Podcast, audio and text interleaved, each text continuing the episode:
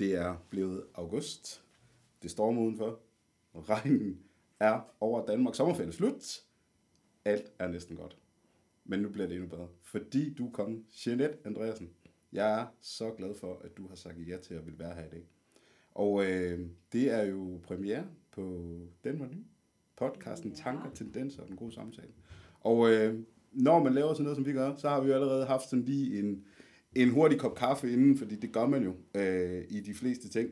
Og øh, inden for mediebilledet i hvert fald. Og øh, det kører jo derudad, så vi er jo simpelthen bare nødt til at trykke optag, fordi der er, vi, kan, vi kan hurtigt komme i gang med en god snak, og det er jo simpelthen fantastisk. Først og fremmest, den var ny, det er premieren, og jeg har glædet mig ekstremt meget til at kunne få lov til at sætte det her ud i æder. Øh, men øh, jeg vil gerne lige øh, sætte scenen først, fordi at en ting er, at øh, du hedder Coach Jeanette på, hvad hedder det, på de sociale medier. Det er den ene ting. Noget andet er, at øh, du er vant til et liv, der kører hurtigt. Og øh, det kan man jo sige på mange måder, fordi vi kender jo hinanden igennem din fantastiske mand, Ja. Anders. Ja. Øh, men først og fremmest, velkommen til.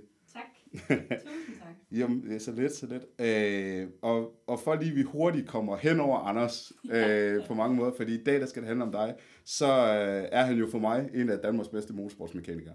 100%. Og det kan jeg jo sige, fordi at, øh, han har skruet på min bil i en hel sæson. Ja.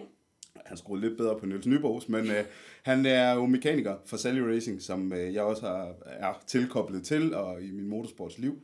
Og, øh, og det er jo øh, det fantastiske familieteam, som er nede omkring Djursland. Det er det. Ja, og der, altså, du er jo vant til en verden, der kører stærkt, så kæmpe skud ud til Sally, og kæmpe skud ud til, at jeg må have lov til lige at låne dig i podcasten i dag.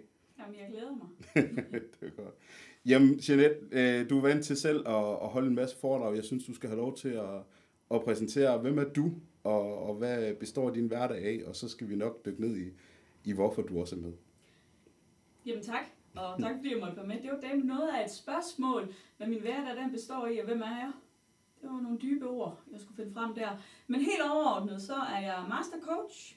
Jeg har taget min uddannelse ved Sofia Manning, Mm. hvor jeg har taget master speciale i stress og ledelse og teams. Ja.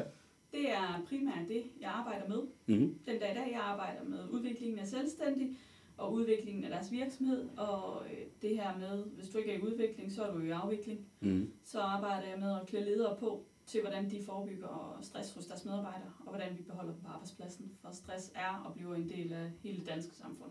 Det tror jeg roligt, vi kan skrive på. Ja, derudover så foregår min hverdag også sammen med mine heste. Mm. Jeg øh, er på et hestestuderi. Vi har også på Djursland.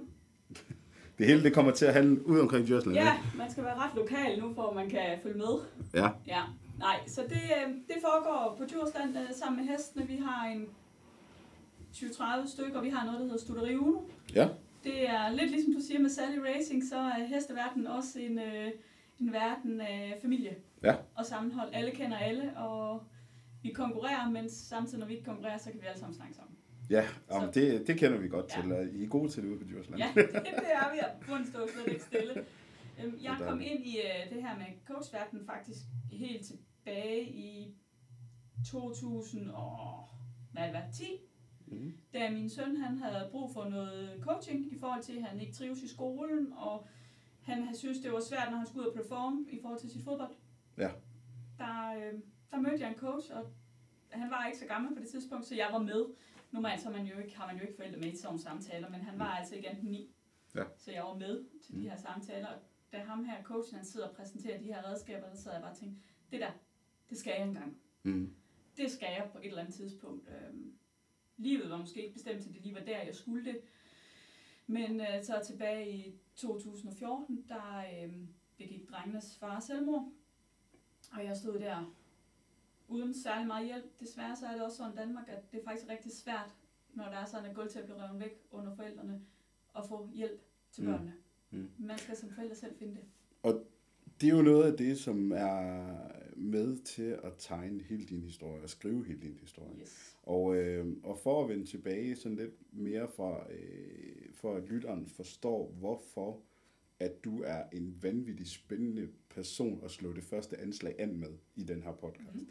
Så er det fordi, at øh, den var ny skal handle om, om angst. Mm. Den skal handle om de tendenser, der er omkring angst og stress. Den skal handle om alt det gode, alt det dårlige, og alt det, der får os til at lykkes på en eller anden måde. Fordi vi begge to, vi sidder oven på en rejse, der, der har været fra alt fra racerbaner til heste til, ja, du ved, kampen på arbejdsmarkedet, mm. øh, hele det her med at turde tro på, er man god nok? Kan man det? Lever man op til industristandarden? Alle ja. de her åndssvage spørgsmål, som følger med. Bare for at sidde og lave den her podcast, hvor mange tanker, der er løbet igennem mit hoved for at få lov at lave det. Øhm, så for at vi ligesom lige får lagt en, en, en, en, en bund mm. og, og bygge huset på, så kunne jeg godt tænke mig at spørge dig, øh, din opvækst ude på, på Djursland, mm. prøv lige at, at tage os med tilbage til før børn, før, øh, før Anders før begyndte at skrue hurtige ja, biler. Ja, Anders begyndte at skrue hurtige biler, ja. ja. Og min opvækst på Djursland er en klassisk opvækst med mor og øh, en far, som, øh, som ikke er min biologiske far, men som, som jeg kalder far. Mm. Begge to selvstændige. Mm. Der, øh, de bliver skilt, mm. og min mor flytter og fortsætter med livet som selvstændig og får en ny mand, som jeg den dag, dag siger også som min far. Mm. Min biologiske far har altid været der på sidelinjen. Vi har til tider haft det kompliceret forhold, hvis man kan sige det sådan. Det tror jeg også, hvis han lytter med, han vil genkende til. Som så mange moderne familier. Ja, lige netop. Men igen, så bliver vi også alle sammen ældre og må, jamen, hvad skal man sige, må se på, om, om vi behandler hinanden på den måde, som vi egentlig godt vil. Mm. Øhm, altså mener du tage til takke med, ja, med der, hvor man er? Ja, eller bare acceptere, at sket er sket. Ja. Og lad os nu komme videre, mm. i stedet for altid at dvæle i fortiden, ikke? Øhm, så jo, så var min mor flyttet sammen med min, min, min lille søster til en by, der hedder Torsær, som også ligger på Djursland. Mm. Der bor hun stadigvæk. Mm. Øh, nu har hun så det her hestestuderi, og jeg er så privilegeret, at jeg har tre søskende, og tror jeg otte niæserne vil. De bor alle sammen på Djursland, og vi bor seriøst i en radius af max 6 km fra hinanden. Jamen er det stedet, man skal være i Danmark, altså, det er, så er det åbenbart Djursland, kan Ja, og som jeg plejer at sige, vi, Anders og jeg bor jo i en by, der hedder Eftrup. Ja. Det er verdens navle. Det er der alt det sker. Hvor vi andre siger Nordens pris, det er Aalborg. Ja, lige netop. Fuldstændig korrekt. Ja. Øhm, så det er, det er ligesom mit grundfundament. Øhm, ja. Det er min opvækst. Det er Torsær, det er livet på Djursland, øhm, på godt og på ondt. Ja. Øhm, som sagt, så har mine forældre altid været selvstændige. Min mor hun har haft tankstation. Mm i alle de år, jeg var barn. Det vil sige, at der var åbent fra 6 til 22 hver dag. Mm. Vi boede der. Ja. Så der var ret meget aktivitet. Ja, der er masser af mennesker. Masser af mennesker. Liv. Når personalet var på arbejde, så brugte de vores køkken som, som pauserum. ja.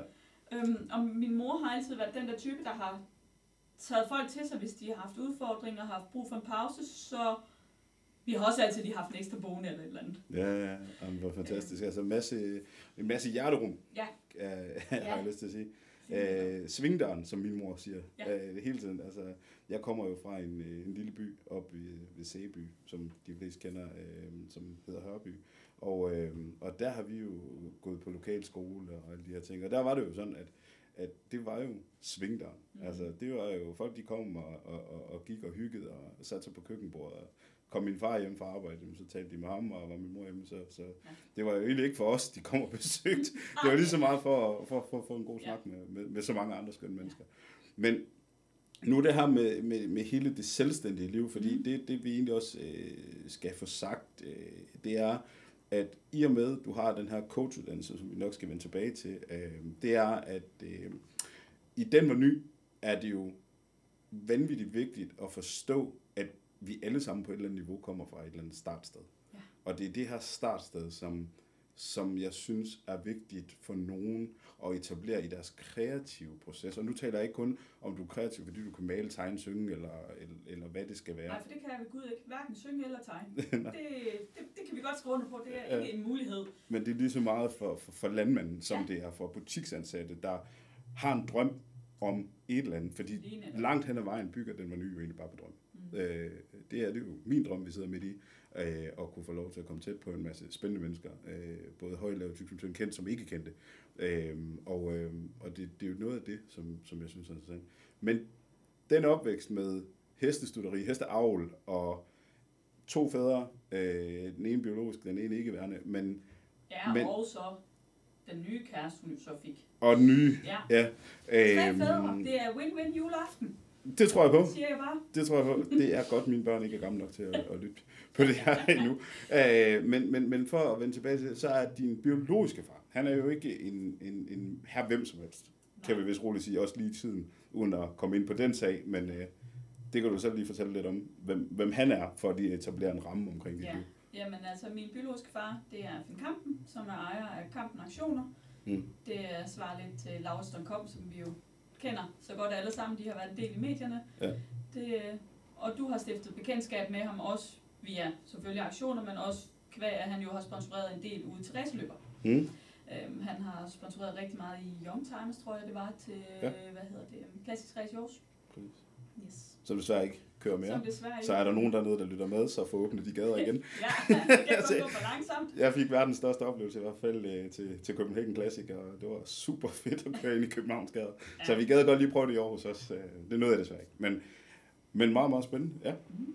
Okay. Og, og men, men, men din far, Finn, har altid været i dit liv. Ja. På sidelinjen og tæt på, nogle gange lidt langt fra, og så videre, så videre. Øhm, har det været til at navigere i, øh, i forhold til, til den her opvækst og det drive, som, som du tydeligt bærer? Nej. Nej, Det har det. egentlig ikke sådan meget kort og kontant. Ja. Nej, det har det ikke. Øh, Det har, jeg har lært at navigere i det. Ja. Det var ikke nemt, da jeg var barn.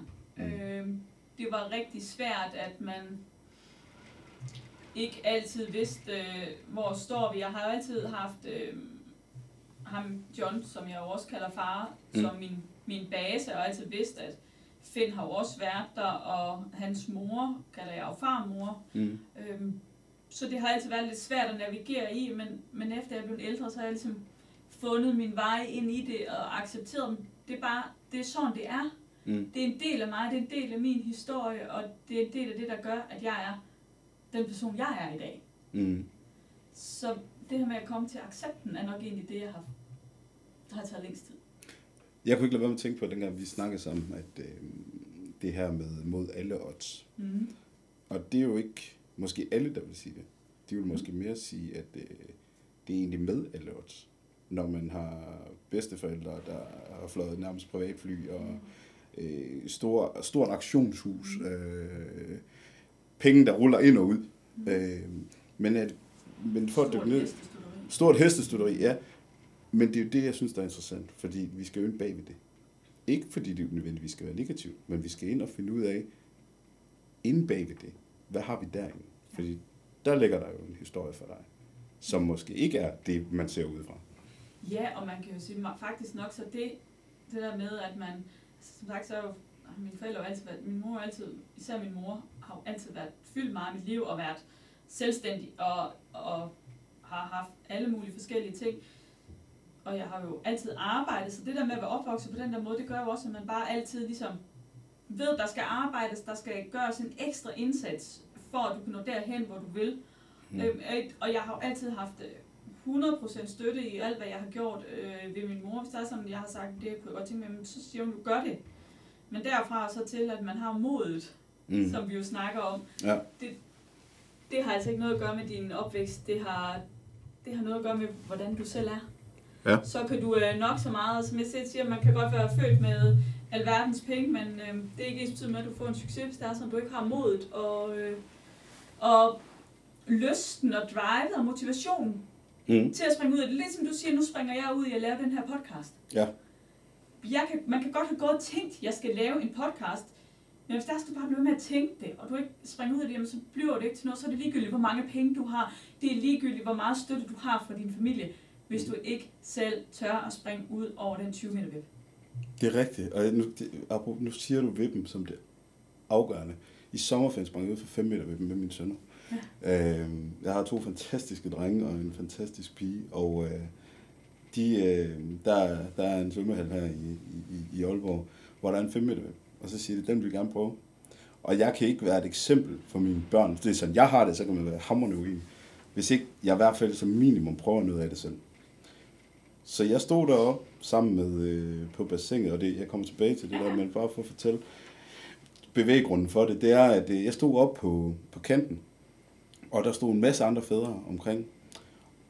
Og der kunne jeg mærke, at der skete et eller andet for mig, fordi jeg er jo 1,84 og relativt bred over skulderen og, og, og, og kan se modig ud. Ikke? Og jeg gik derop. Jeg er ikke sådan, som sådan bange for højder.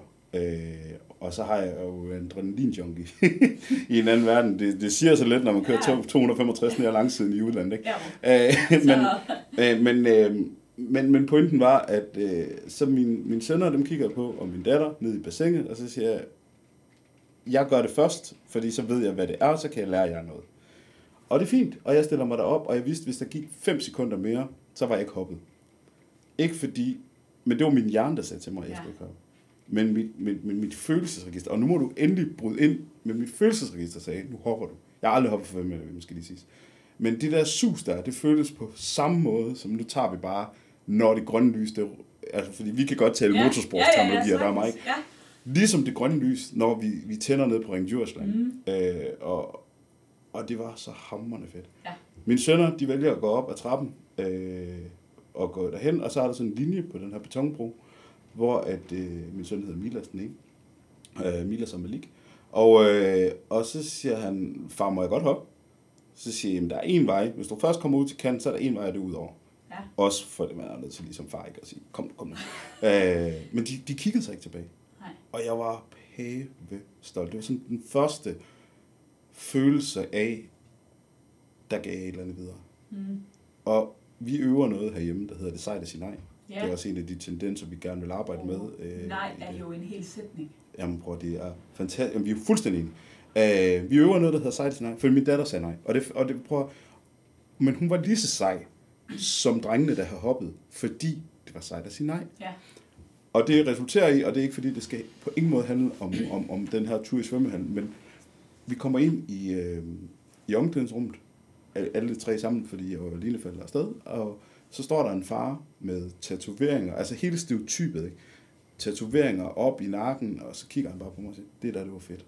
Jeg har ikke set manden før, men han var åbenbart også i svømmehallen på det her tidspunkt. Og så siger han, øh, det der, det var fedt.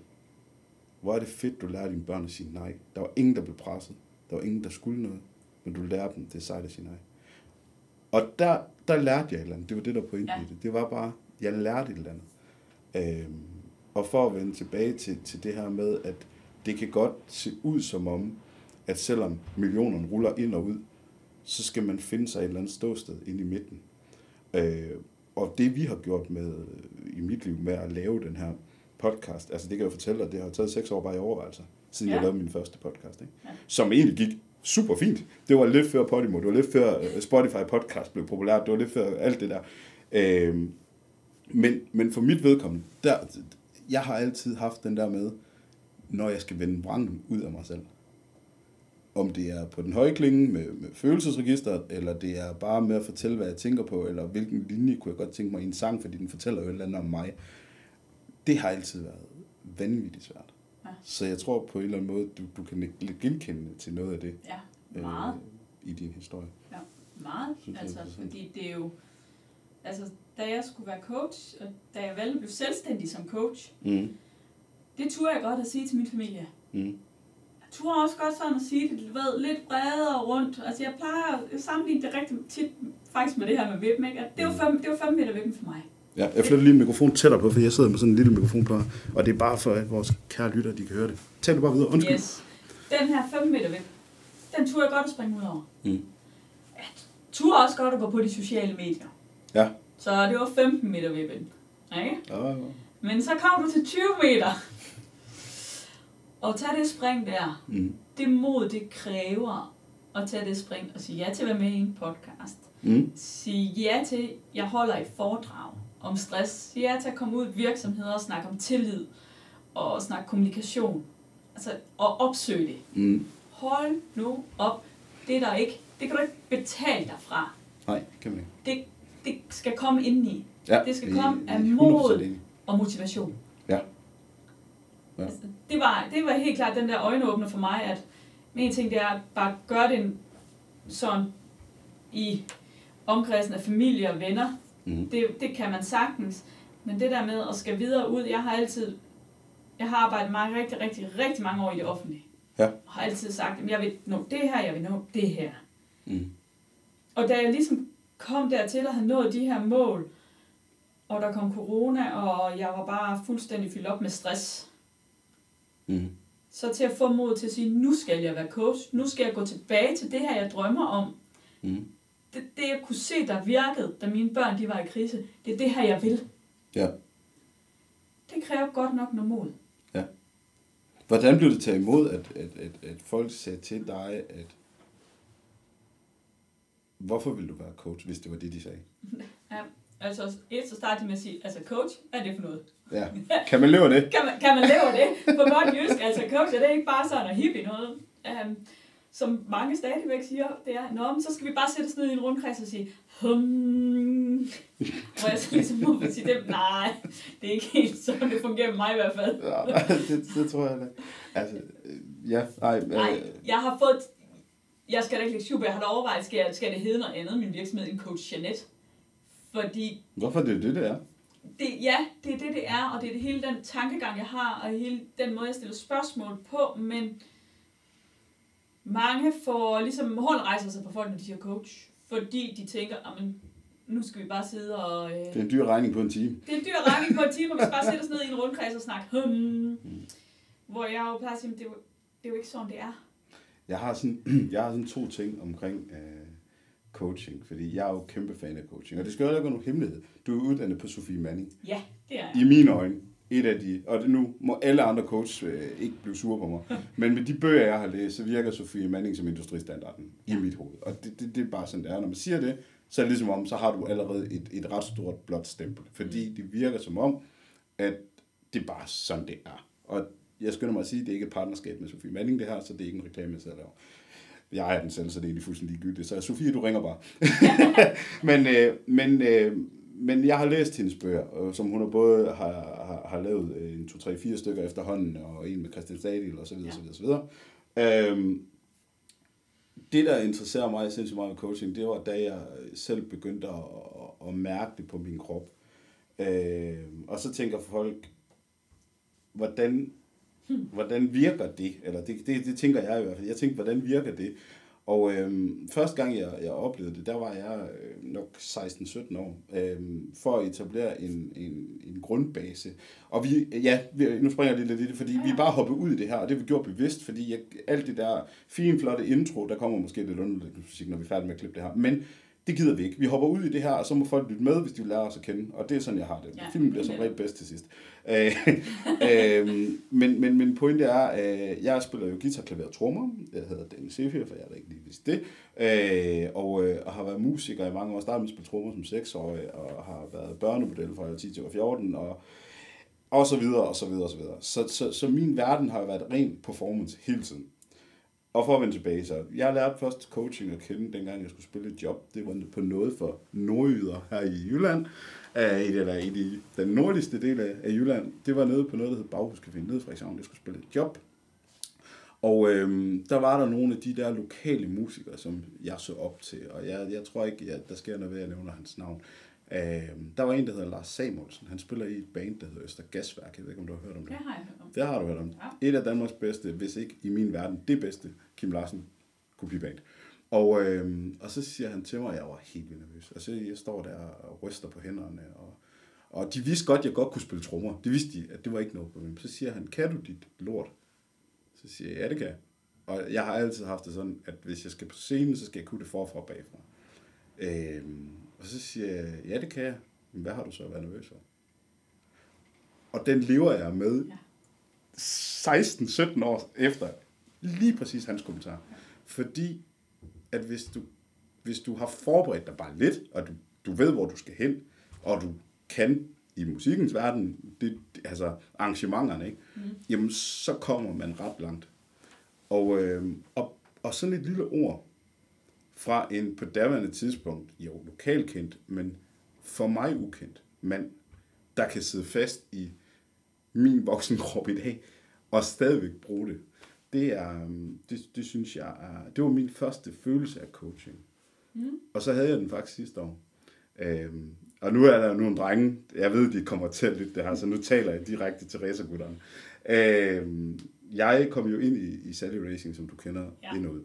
Og øh, vi kom jo ind med firetoget jeg har, kommer jo fra offroad motorsporten, og har, har dyrket det og opvokset den vej igennem.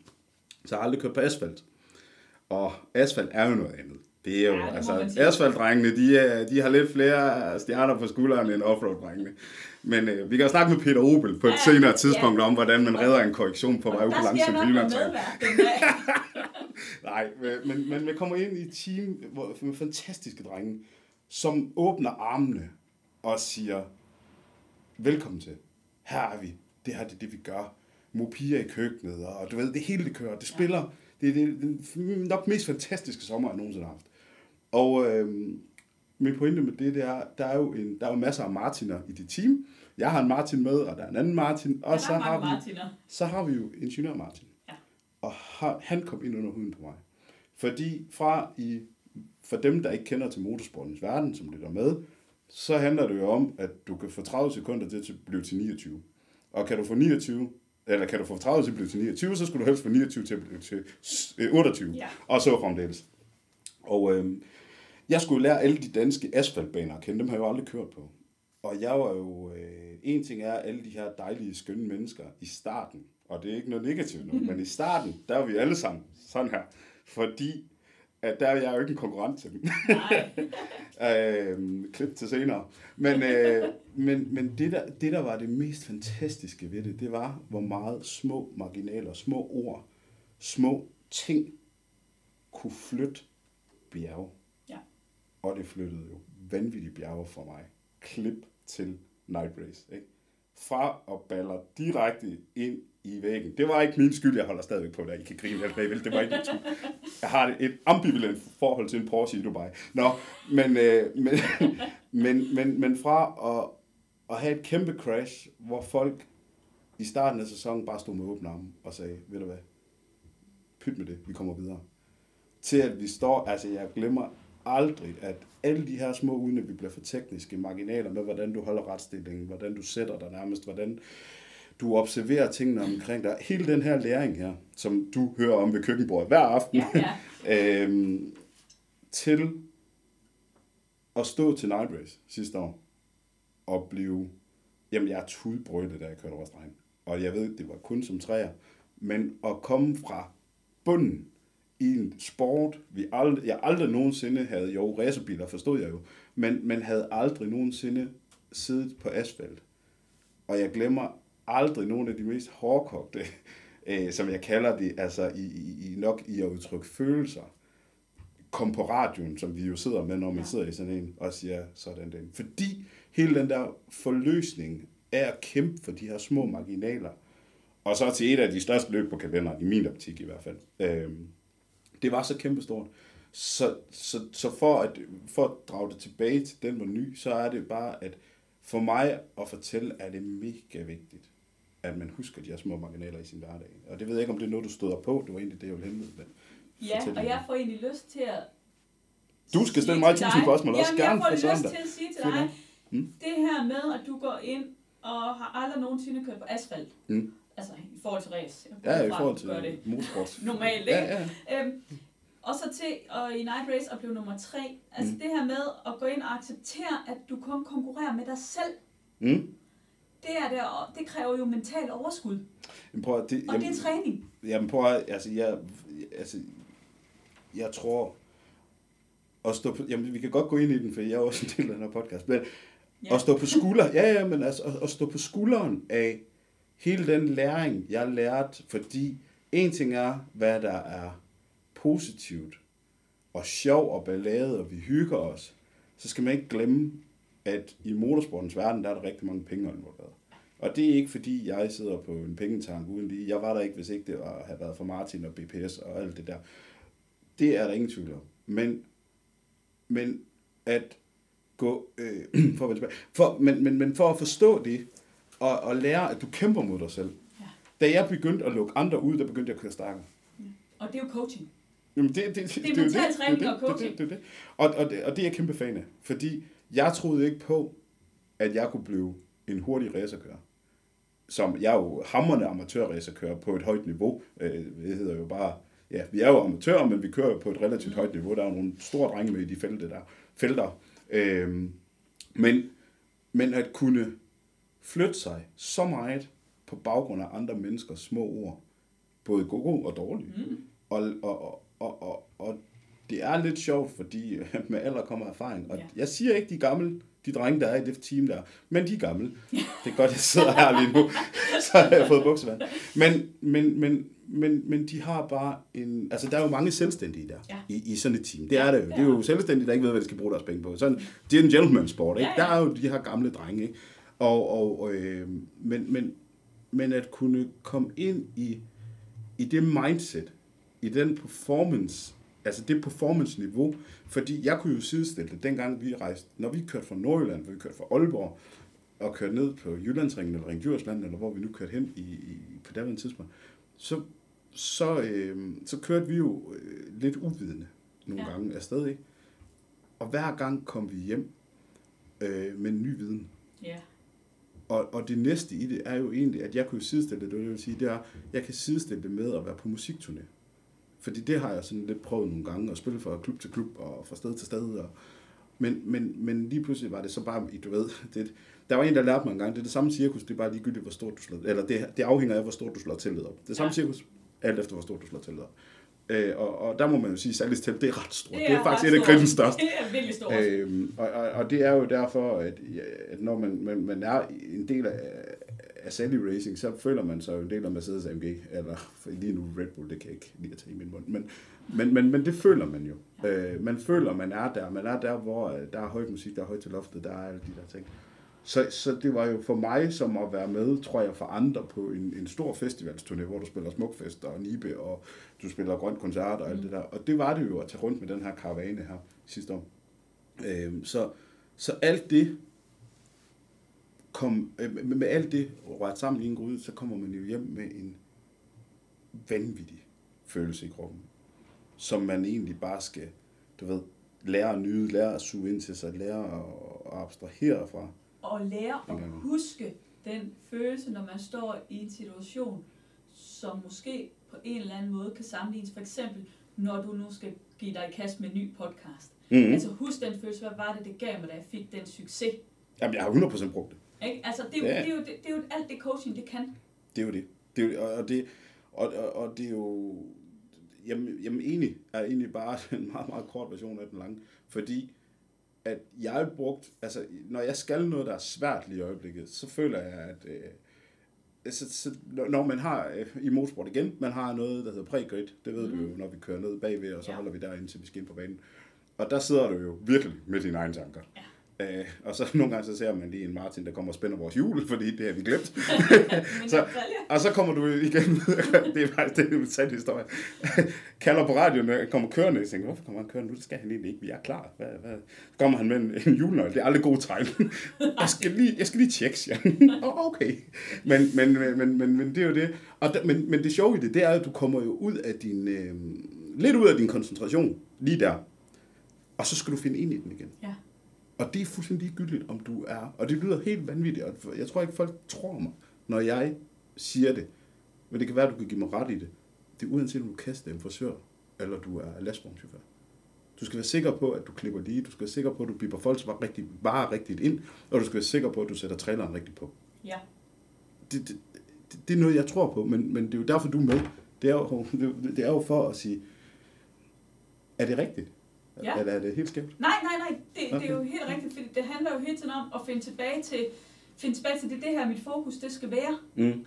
Det er her, jeg skal fokusere. Jamen, nu bliver jeg lige hævet ud af en tangent. Hvordan kommer jeg tilbage? Mm. Lige så meget der, hvis der er sådan, at du går ind i dit, i dit tankemønster. Jeg lægger jo de her daglige fokuser op, hvor der er sådan, jeg tit har det her med, hvad du fokuserer på, er ligesom også det, der blomstrer. Så hvis sådan, du bliver ved med at fokusere på noget negativt, du kunne blive ved med at fokusere på, men jeg smadrer den bil. Jeg Også godt og grundigt, det kan jeg godt og grundigt, til at få at vide det. Men at du også, altså, jeg kan ikke finde ud af det. Det kunne have været dit fokus. Mm. Men hvis der er sådan, man vælger at sige, at jeg fokuserer på, at det her, det kan jeg.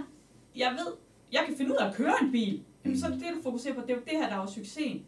Så kan du også ligesom hurtigt komme tilbage til det, når der er som du er kommet ud af en tangent. Ja. Kom tilbage til, det er det her, jeg skal have fokus på. Det er den her vej, jeg skal. Det er sådan, hjernen den hele tiden spiller ind et pus. Det handler lidt om det her med, at du kører du laver den her flod op over bjerget, mm. og den er ligesom ret dyb, for den har kørt der i flere tusinde år. Vil du vil til at lave en ny flod op over bjerget, fordi nu er du til at ændre dit mindset. Mm. Jamen, du skal blive ved med hele tiden at vande den nye sti, der kommer ned ad det her bjerg, for ellers lukker de jo bare til igen. Mm.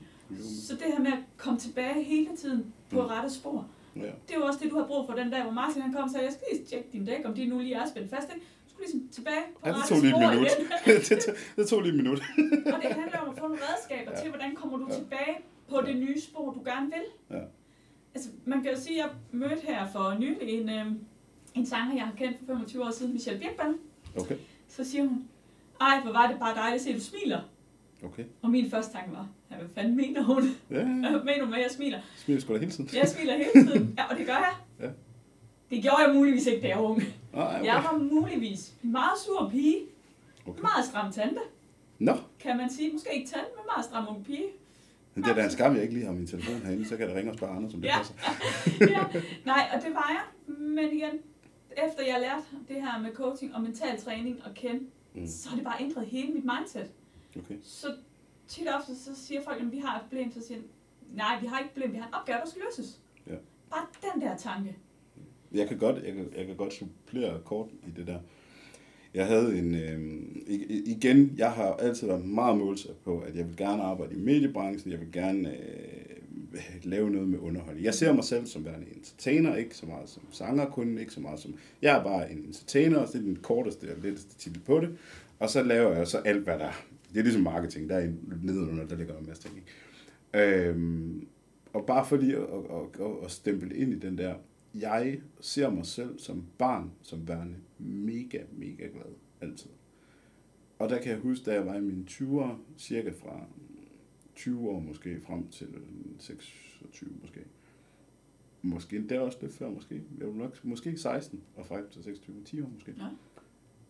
Der har jeg en periode, som, hvor jeg ved, jeg arbejdede bevidst, i hvert fald i slutningen af den periode, på at komme ud af det. På at blive glad igen. Og det var fordi det hele det gik op i, at man skulle have succes, og man skulle være den bedste, og man skulle alting. Ja. Øh, det, det, det, det, det har været et kæmpe mæssigt issue faktisk for mig. Ikke at øh, ikke så meget det her med at være målsat, for det har jeg faktisk altid været, Mm. men at tankerne åd mig i, at jeg samtidig pa- parerede op imod nogle ting Mm. for at opnå min, min, min, jeg vil ikke sige succes, det er så forkert selv at sige, men i min podcast er der ingen jantelov, så derfor må vi nok nødt til at sige også en lille succes. Øhm, men, men for mig at se, er det jo også det, jeg gerne vil fortælle med det her, det er jo, at succes skal ikke altid måles i penge. Nej, eller sammenligning med andre. Nej, For det er jo det, der sker lige nu. Det er jo det, altså jeg gjorde det selv, da jeg startede op som Mhm. selvstændig coach. Jeg kiggede på alle coachene og succes. Ja. Og tænkte, ej, det vil jeg også gerne. Hvorfor kan jeg ikke? Hvorfor kan jeg ikke? Mm-hmm. Altså, jeg blev jo ved med hele tiden at sammenligne mig med andre. Og med den viden, jeg har, så vidste jeg jo egentlig godt. Men det skal du jo ikke. Den eneste, du skal sammenligne dig med, er dig selv. Mm. Hvis du bare er 1% bedre i dag, end du var i går, så har du succes. Mm. Jamen, så, så, så, i hvert fald i min optik øh, på vej derhen, på en eller anden måde, Jamen, hvis man kan sige sådan. Ja, men lige netop, men det der med at måske egentlig bare sige, at det er rigtig lækkert at se andre coaches, det kan jeg jo se, se hvordan de har succes, de er dygtige til deres arbejde, jeg kan høre, hvor dygtige de er, Mm. og så lad være med at sammenligne sig med dem. Det er Mm. godt nok svært. Ja.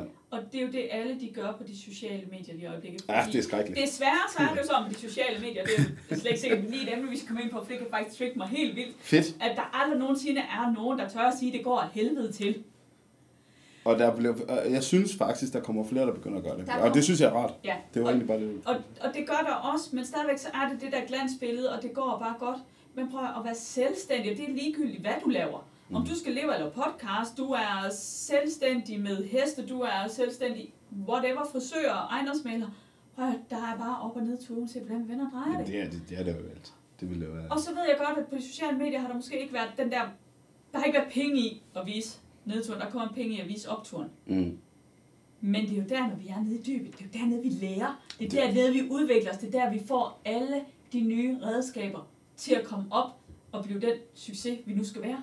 Jamen altså, så kan vi, altså af, af klichéer er der mange, og af klichéer kommer jo som regel også sandheden, ikke? Ja, Øhm, jeg fungerer bedst en lille smule under pres. Ja. Det tror jeg, der er rigtig mange mennesker. der det tror jeg da. Øh, og, og, og det pres er jo forskelligt fra person til person. Øh, jeg har fundet ud af, at man behøver ikke at være negativ for at lægge pres på sig selv. Nej. Er, er, er, er, er altså, er noget af det, jeg har i hvert fald lært ved mig ja. Selv.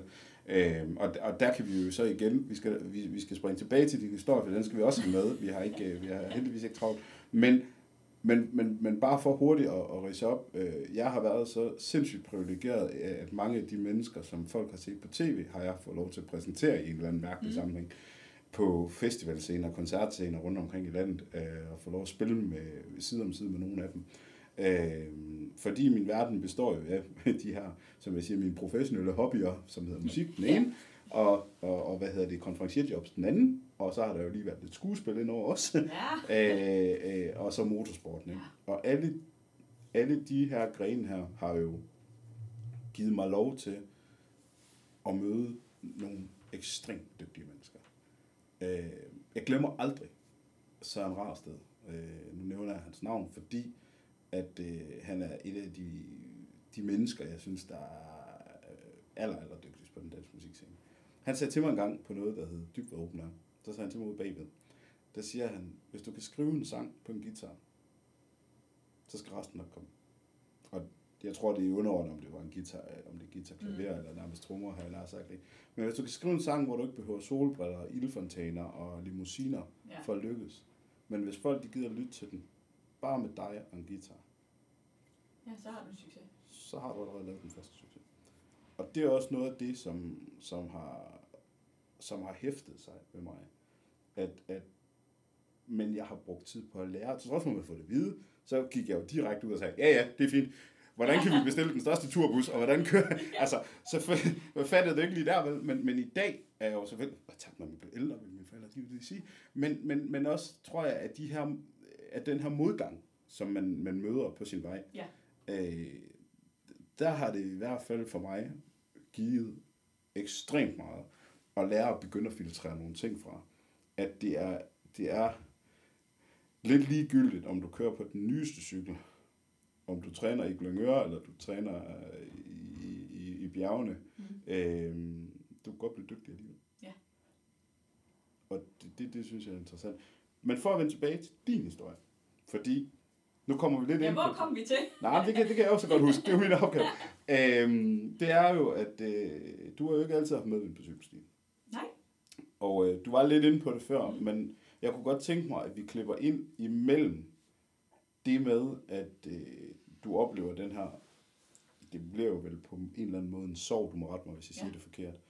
Øh, og fra du oplever den med din børns far, til du begynder at rejse dig op igen. Hvad sker der i den periode der? Så kan jeg få lov at drikke min kaffe, så kan du Ja, det kan du. få lov at snakke. Hold op. Ja, men der sker jo sindssygt meget, og det er jo en lang periode i bund og grund. Øhm, fordi der sker jo rigtig meget i forhold til... Starten var hele min fokus jo på de her børn. De skal have det godt.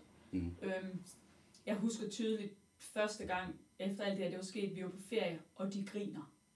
Det, Ja. altså, det er ligesom at se sit barn gå. Det er det fedeste i verden. Der, da jeg hørte det, der begyndte jeg ligesom at vågne op igen. Okay.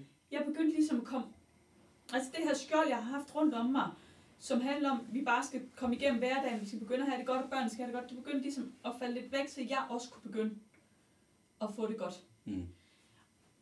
Og til ligesom at begynde at se, at jamen, altså, livet har jo en udløbsdato på en eller anden måde. Øhm, så hvorfor ikke bare få det bedste ud af det? Og så siger jeg, siger jeg bare få det bedste ud af for det er sindssygt svært. Øh, men der i den periode, der valgte jeg ligesom at sige, at øh, nu begynder jeg at se tingene noget mere positivt, end jeg har gjort tidligere. Øhm, tit og ofte så, der er, altså, man skal have lov til, tingene skal også være træls, det skal der være plads til. Mm. Men jeg begyndte at sige til mig selv, det skal kun være træls i en periode, fordi livet er simpelthen for kort til, at det skal være træls længere tid. Mm. Så du er nødt til at finde det positive i det. Så min tese er nu, at det meste af det, der sker, sker af en grund. Hvor får du det fra på det tidspunkt? På daværende tidspunkt, der får jeg noget af det, har jeg fået hver den her coaching, min øh, søn han har gået til. Okay. Du sugede til dig? Jeg sugede til mig af den her mand, og jeg, og jeg fik bare nogle indsigter og nogle, hvor jeg bare, det her, det er det, jeg skal. Og så møder man jo forskellige mennesker i sit liv, som siger en sætning, det har du selv fortalt flere gange, de her små sætninger, der kommer hister her, ikke? Mm. Jeg begyndte at læse en masse bøger omkring det her med mindset, Mm. øh, mental træning. Og det var ligesom den vej, hvor jeg kom ind i, at mm, jeg skal begynde at komme ud af den her med at være sur og negativ. Jeg skal være lidt mere åben. Mm. Øhm, så fik jeg en stilling, hvor jeg bestemt var sur og negativ. Virkelig Okay. Sur og negativ, men hvor jeg faktisk prøvede på at være positiv og åben, men det clashede bare så meget, så jeg bare mærkede, at der skulle ske noget andet, og så blev jeg leder. Okay. Og da jeg fik lov til det, der begyndte jeg virkelig at få øjnene op for, at det her det handler om, at jeg skal hjælpe andre mennesker til at være bedre. Ja. Jeg skal hjælpe andre mennesker til at gøre det bedste, de kan, det de ønsker.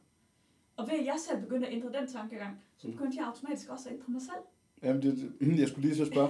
Altså, en ting er, at der er jo rigtig mange mennesker, der siger, at vi vil gerne hjælpe alle mulige mennesker. Ja. Men, men tit og ofte, så bliver det jo en hjælp til sig selv.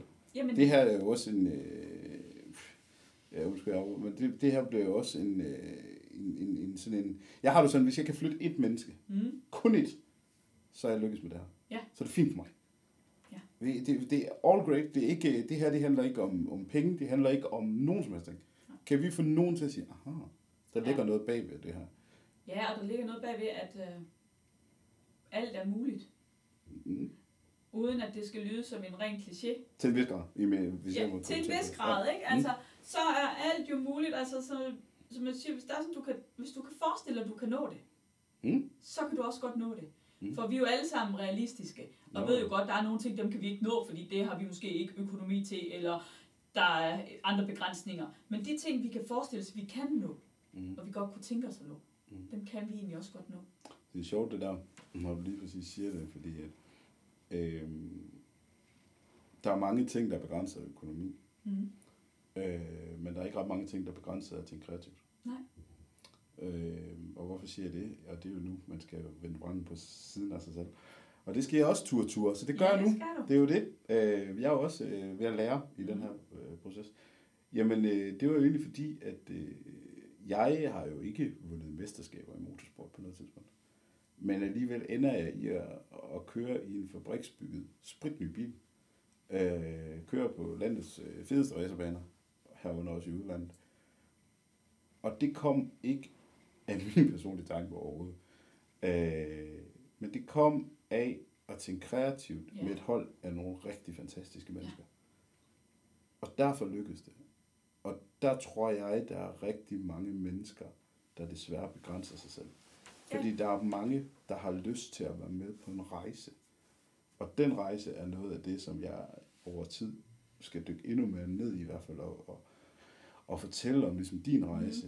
Mm. Øhm, fordi det var noget, jeg fandt ud af, fordi jeg har jo tit, jeg skal ikke nogen hemmelighed, jeg har jo prøvet at spille i mange øh, roller i et band. Det er som regel forsangeren, der bliver mest kendt. Ja, Trommeslageren, ham er der ikke så mange, der tænker over. nej, Men det, er er nogle gange, men det er faktisk trommeren, der styrer ret meget i et orkester. Det er som regel også dem, der er kapelmester.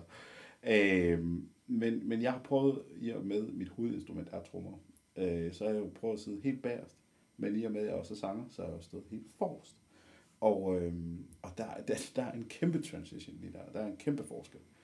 Og, øh, og da jeg så åbnede op for den her sindssyge idé til min, min evige tak, altså jeg har skylder ham alt i mit liv, øh, onkel Martin, som han hedder herhjemme, du har mødt ham. Ja, Ja, onkel Martin, som er vanvittigt kreativ og, og, og det, det mest hjertevarme menneske, jeg kender. Øh, og hvor han siger, det gør vi sgu bare. Hvor jeg bare tænker, åh, okay, mm. hvordan gør vi det? Jamen, det skal han nok finde. Det gør vi bare. Og det var egentlig ikke så meget, fordi, altså han kommer jo af håndbold, fodboldverden, ja, øh, og er skide dygtig til det. Men, men det kom jo egentlig af, altså, jeg vil sgu gerne med på den rejse der. Og så er der jo selvfølgelig noget praktisk idé, og der Ja, skal man ja, ja. dollars på bordet, og blank, blank, blank. Men, men summa summarum var, han sagde, jeg vil sgu gerne med på den rejse der. Ja. Og vi havde, og har, altså han, han var her og havde mine rundstykker den anden dag, men altså, øh, men, men, men vi havde jo en, en sommer, vi, og et år, vi aldrig, det var blevet et helt år, jo, Ja, ja, ja. vi aldrig glemmer, Ja. fordi at en har lyst til at tage med på rejsen, Og han skulle lige bruge en til at komme ned i det sæde der, og det var jeg måske lige den, var der kunne den der. ja. Øh, og, og så fik vi en oplevelse ud af det. Ja. Og det er jo noget af det, som, som, som jeg har, har tænkt tit over, Mm. at hvordan, hvordan kom, nu tager jeg bare en, Ja, en kæmpe idol, Simon Kvam, hvordan, hvordan kom du til at stå der? Ja. Men det er jo fordi, der på nogen måder, udover at han er et gudsbenået talent, ikke? nogen der har sagt, jeg vil gerne med på den her rejse her. Og jeg har ikke brug for at stå ude på scenen, men jeg er med god til at sætte to kabler sammen. Ja. Kan du den? Ja, ja, ja. Altså, Men altså, det er jo øhm, det samme, du ser ind i bund og grund, for at vende tilbage til racerverdenen. Det er jo det, der sker i et racerteam. Mhm. Det er jo... Ja, prøv, vi var ingenting uden, nu vil jeg ikke starte med at nævne alle navne, men drengene, Men- der, men- det, vi var ingenting. Og sådan er det også i hesteverdenen. Altså, dressurrytteren er ikke noget uden avleren, uden groomen, uden det hele derhjemme. Man kan ikke præstere noget. Jeg, jeg kan ikke have mit coaching, hvis jeg ikke havde mit bagland i orden, der støttede mig i det. Mm. Så kunne jeg ikke gøre det, jeg laver. Så det handler om at omgive sig med mennesker, som støtter dig i alt det, du vil. Og så handler det også om, at det netværk, du samler på, er et netværk, der vil dig, der støtter dig, og du kan støtte dem, og så må de gerne bare lige være en tand bedre end dig. Så fortæl mig noget om modstand, for det er det, du prøver. Så prøv at fortælle, fortæl mig noget om modstand, så. Fordi der er også modstand i et netværk. Det er der. Der er masser af modstand, og specielt øh, har vi jo den kære jantelov i Danmark. Gudskelov, så er den jo ikke her. Den eksisterer, den må ikke. Prøv, må jeg, kan- jeg, nu skal jeg, øh, som sagt, vi sidder jo lige øh, her, hvor vi er øh, for nylig flyttet ind. Nej, den ligger ikke her. Jeg har et billede, jeg har, øh, jeg har en avisartikel, som jeg har gemt. Jeg, jeg er jo sådan lidt en samler øh, på de ting, hvor at jeg udtaler i en halv, jeg tror jeg er 17 år, til avisen lokalt, hvor der står skid på jantelov. Ja. Og det er jo ikke, fordi jeg vil være snobbet, fordi det håber jeg ikke, at sådan folk ser Mm. mig. Men, men, jeg, men hvis du er dygtig, det er sgu da derfor, du, undskyld, det er derfor, du sidder her. Ja. Det er fordi, jeg synes, du er dygtig. Mm. Du er virker dygtig, du er virker topprofessionel med hjertet på det rette sted. Ja. Så nej, janteloven findes ikke, så tag det lige. Godt, jamen, så kan jeg godt tage lidt ved. Men stadigvæk, så kan du omgive dig med mennesker, som, når du fortæller en succes, Mm. så fortæller man for eksempel, jamen, jeg kan sige, jeg fortalte, at jeg skulle med i den podcast. Mhm. Så er der jo nogen, man har snakket med og fortalt om det, der bare siger, nå, jamen, det er da noget latterligt noget. Ja. Altså, sådan er det- det. Sådan er det. Sådan er det. Men den der modstand, der, det handler om ligesom at få elimineret den, Mhm. og så samtidig, så synes jeg også, den er lidt rar. Jeg ved godt, det kan lyde lidt mærkeligt, ikke? nej, nej, nej. Men... Ja, du, du kan ikke køre så stærkt. Du kan simpelthen ikke køre. Nå, ja. I promise you, jeg kan. Lige netop, og der kommer mit konkurrencegen jo så meget ind, fordi Ah, de, to. de mere eller mindre siger, "Ah, ja ja, det der, det kommer aldrig til at lykkes for dig, Jeanette. Eller når, vil du starte selvstændig som coach, at bror, der har jo 700 andre af jer derude. Ja, det er ikke godt ske, men der er ikke nogen, der er ligesom mig. Mhm. Og det er jo ligegyldigt, hvad du laver. Der er ikke nogen, der er ligesom dig. Ja, der er 7.000 andre coaches, der bliver uddannet coaches konstant. Mhm. Men der er jo ikke nogen, der er Jeanette. Kære lyttere, kan I høre, hvorfor hun er med her i afsnit 1? Jamen, det er lige præcis det, jeg mener. Det er jo... Altså, jamen, vi lukker podcasten. Det var svisken, svisken. Lytter, der... Nej, pjat. Det er, nej, det er lige præcis det, jeg mener. Det er... Øh, og det, det, det skal jo heller ikke være nogen hemmelighed, fordi øh, vi får musikere med i gæster, der legner op. Vi får en mand, der kommer fra en lokal by. øh, Det er allerede annonceret, så det kan jeg godt sige. Øh, René Dahl Andersen mm. kommer og gæster Ja. min podcast. Ikke? Altså, er der nogen, der gjort Ja, forbundet, så har han. Fordi, øh, og, og, og så videre, masser af skønne mennesker kommer ud. Og det er nemlig rigtigt det der, men modstand er godt, hvis den er serveret rigtigt. Fordi modstand fra idioter, det, altså, det kan jo, det kan, det kan Det jo fuldstændig, det kan jo fuldstændig ligegyldigt. Ja. Der er folk, der gerne vil træde på dig, bare for at træde på dig. Ja. Og det skal de bare have lov til. Fuld ild. Men Men kunne du sige det Ja. for 15 år siden? For det kunne jeg dele med ikke. nej, nej, nej, det sad jeg med mor og græd. Ja, Altså, lige det, netop. altså det, det, det, det, det, er min så mor hvordan får man de der unge mennesker Det til at se det? Altså, jeg, ja, og, og, og det, det ved jeg ikke, fordi altså, jeg kan jo skrive under på, at jeg har stået på festivaler og været kong Gullerød som konferencier, eller spillet først for 10.000 mennesker, og dagen efter tudbrød det. Ja. Men det, jeg vidste ikke, hvad jeg, det var fordi, jeg ikke vidste, hvad jeg var i, både af glæde og af en fed bytur om aftenen, fordi man Ja, kunne... træthed og- træthed og udmattethed, og man har koncentreret sig. Og, men jeg kan huske jeg, lige så tydeligt i mit, mit barndomshjem, jeg, jeg, jeg sad på køkkenbordet, og min mor kunne- og far, de, de vidste som ammen i kirken. Enten så var jeg skidesur, øh, og på grænsen til ubehøvlet, eller så Mhm. var jeg, eller så stod tårn ud af øjnene på mig. Fordi at jeg kunne slet ikke være i Og det var jo ikke, fordi det var succes, eller man havde fået 100.000 besparelser, jeg havde det. Men, men, men det var fordi, at det her, øh, at når det er en passion, Mm. at når den går helt ind, jeg, øh, jeg har et motto, der hedder, jeg går aldrig på en scene uforberedt. Så kan jeg godt lave fejl, og jeg kan synge forkert, og jeg kan glemme teksten, det kan alle mennesker. Ja, ja. Eller jeg kan komme til at sige Andersen i stedet for Andreasen, Ja, ja. som dit navn er. Øhm, det, det, det, det, det er menneskeligt. Helt men, det er menneskeligt at fejle. Ja, ja, ja, men, men, men hvis du bare har gjort en lille smule en effort for øh, at, at, at komme dertil, til målet, så, så, så, så, så er det for mig, så, så, så synes jeg, det er okay, rimelig, rimelig ok, ikke? Men, men, men jeg kan huske det fra de unge år, ikke? Og, og der var jo mange, der øh, specielt også sagde til mig, fordi jeg har jo altid været sådan en, en jeg hader, når jeg selv skal sige det. Jeg har altid stået lige foran og blive sådan Danmarkskendt. Som, fordi det var der, folk de kunne sætte krydset. Ja. Hvis du er Danmarkskendt, Ja, nej, men ved du hvad, så har du sgu nået det. ja, ja. Jeg tror umiddelbart, det er det mest kendte navn i branchen. ja. Fordi folk har lydfolk og tv-folk og racerfolk bag i verden øh, har, har, kender mig, som er en del af de her cirkusser, vi er rundt i, som vi snakker om. Men hvis du lige var Danmarks kendt, sådan lige bedste sendetid, du ved, lige det der, lige meld dig til reality, fordi så kender alle dig. Ja. Så har du gjort det. Ikke før, ikke en skid før. Nej, nej. Til trods for, at vi sidder og skriver vores egen podcast, vi skriver vores egen numre, vi producerer, vi DJ, vi gør alt muligt mærkeligt. Men det er først lige, når, når vi har den, ikke? Og så, og så og det, det er mange år siden, hvor jeg, jeg, jeg kiggede virkelig på de gamle, og så sagde jeg til og med al respekt, jeg, jeg, faktisk, jeg elsker faktisk reality, jeg elsker de mennesker, der tør at gå i den retning. Intet negativt der. Det, det er måske bare, når det er reality på, på, på, på den her, øh, hvad hedder det, showunderholdningsmåden, mm øh, det, det er måske ikke lige den egne til. Så, så, så har jeg sagt det på en pæn måde, fordi det, det, der, der, vi passer til noget forskelligt, ikke?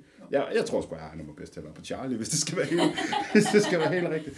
Men, jeg tror, vi er på Charlie. Ja, men så, så, den var ny på Charlie. Køb den, så Ja. er vi der. Nej, øh, men, men, men, men det der kryds der, for mig har jeg jo altid jagtet. Ikke fordi, men langt hen ad vejen, jeg er jo fuldstændig ligeglad med at blive kendt. Jeg vil blive anerkendt Ja, for det, jeg laver. Ja. Folk skal synes, at okay, det her det virker som noget, de gerne vil tabe ind i, fordi det her det kan flytte mig, eller det er underholdning, det er bare sjov, spas og quiz, eller det er motorsport, som jeg også kalder entertainment i mit hoved. ja, ja. Øh, det kan jeg godt lide være en del. Ja. Det andet, det vil jeg sådan set, undskyld mig, skide på. Fordi det, det, det, det er ikke nok for mig. Mm. Hvis jeg bare er en tom skal, der er der, så kan jeg ikke rigtig se meningen i det. Nej. Øh, Nej, nej. Og det tror jeg kommer bag på nogle af dem, der lytter på mig. Fordi man altid er blevet mødt med det der. Og det er jo også en grund til, eller det er jo for at kunne tælle frit, ikke? Jo, jo. Jo, og, og for at du ligesom kan få lov til at vise, hvem er du inde bag ved alt det andet. Ja, ja, sammen med, sammen med dig, ikke Ja, også? ja. Fordi at, at, og det er jo det der med, jeg tror på, at de, de historier, de kommer jo bedst frem i en samtale. Ja. Øh, det tror jeg. Hvornår begyndte du at, at rejse dig? Udover at du sagde, at nu, nu så du, de var glade. Ja. Øh, Jamen, jeg kan ikke sige gik det det helt stærkt? hjertet. Nej, Ja, det gik nej. ikke stærkt. Nej. Jeg tror, nej, det gjorde det ikke. Øh, udad til, så vil man nok tænke, åh oh, ja, ja, det har hun styr på, fordi jeg er Danmarksmester i at sætte en facade op. Mm. Øh, jeg er nok noget af det mest følsomme, Mm. der findes. Mm. Altså, der skal ingenting til, så græder jeg. Hvis øh, vi to vi sidder her og snakker, og du begynder at få tårer i øjnene, så vil jeg garantere dig for, så får jeg også tårer i øjnene. Jo, men altså, Jeg er det er der også plads så, til her. jeg er så følsom et menneske, Okay. øh, men jeg er rigtig god til at skjule det. Okay. Øhm, så jeg tror måske, hvis man udad til, så vil man sige, at det, det var rimelig hurtigt. Altså, jeg var på arbejde efter 14 dage i tre uger. Okay. Jeg fik en sammensmeltning hver 10. dag, eller sådan noget, og slet ikke kunne være i det. Det er en helt anden snak. Mm. Men der var jeg jo rimelig hurtigt tilbage, men jeg skal være helt ærlig at sige, jeg tror da først, det er inden for de sidste 4-5 år, hvor man kan sige, at jeg har fundet tilbage til den person, jeg egentlig er. Mm. Den person, jeg gerne vil være. Den person, jeg trives i. Ja. Og jeg har jo så også fundet det, jeg gerne vil. Jeg vil gerne have, at folk de banker på min dør, fordi de gerne vil udvikling, og de gerne vil lave forandring. Det er arbejds. Det er, øh, det er arbejdsmedfærd. Mm. Hvad så med, hvordan skal folk banke på din dør som Jeanette? De skal behøver ikke banke på, de kommer bare ind. Noteret. ja. Øhm, det, ja. Altså, for mig, der er det ikke mit arbejde, Jeanette, og så Jeanette, det er faktisk meget det samme. Det er en sætning, mange er bange for at sige. Ja, men det er det, fordi at om jeg er på arbejde, eller jeg står til, øh, jeg har stået til en reception Mm. på et autoværksted og snakket coaching. Ja. Og jeg synes, det var det fedeste i verden, jeg kunne.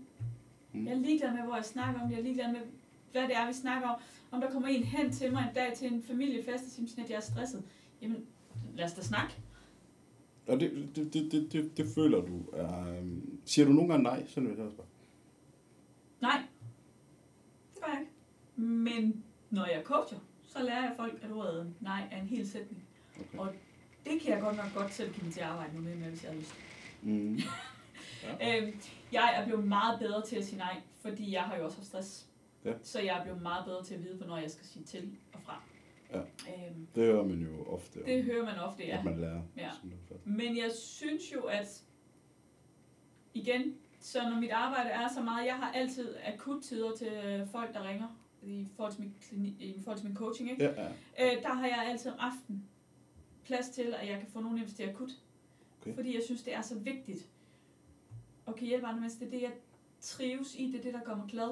Øhm, Ja. Og så giver det mig også en frihed. Og for mig, værdien frihed er alfa og omega. Hvis du, nu har du selv unge øh, mennesker i husstanden. Og, øh, men hvis vi, vi, ser, vi, ser, vi ser bort fra, undskyld nu, jeg kommer.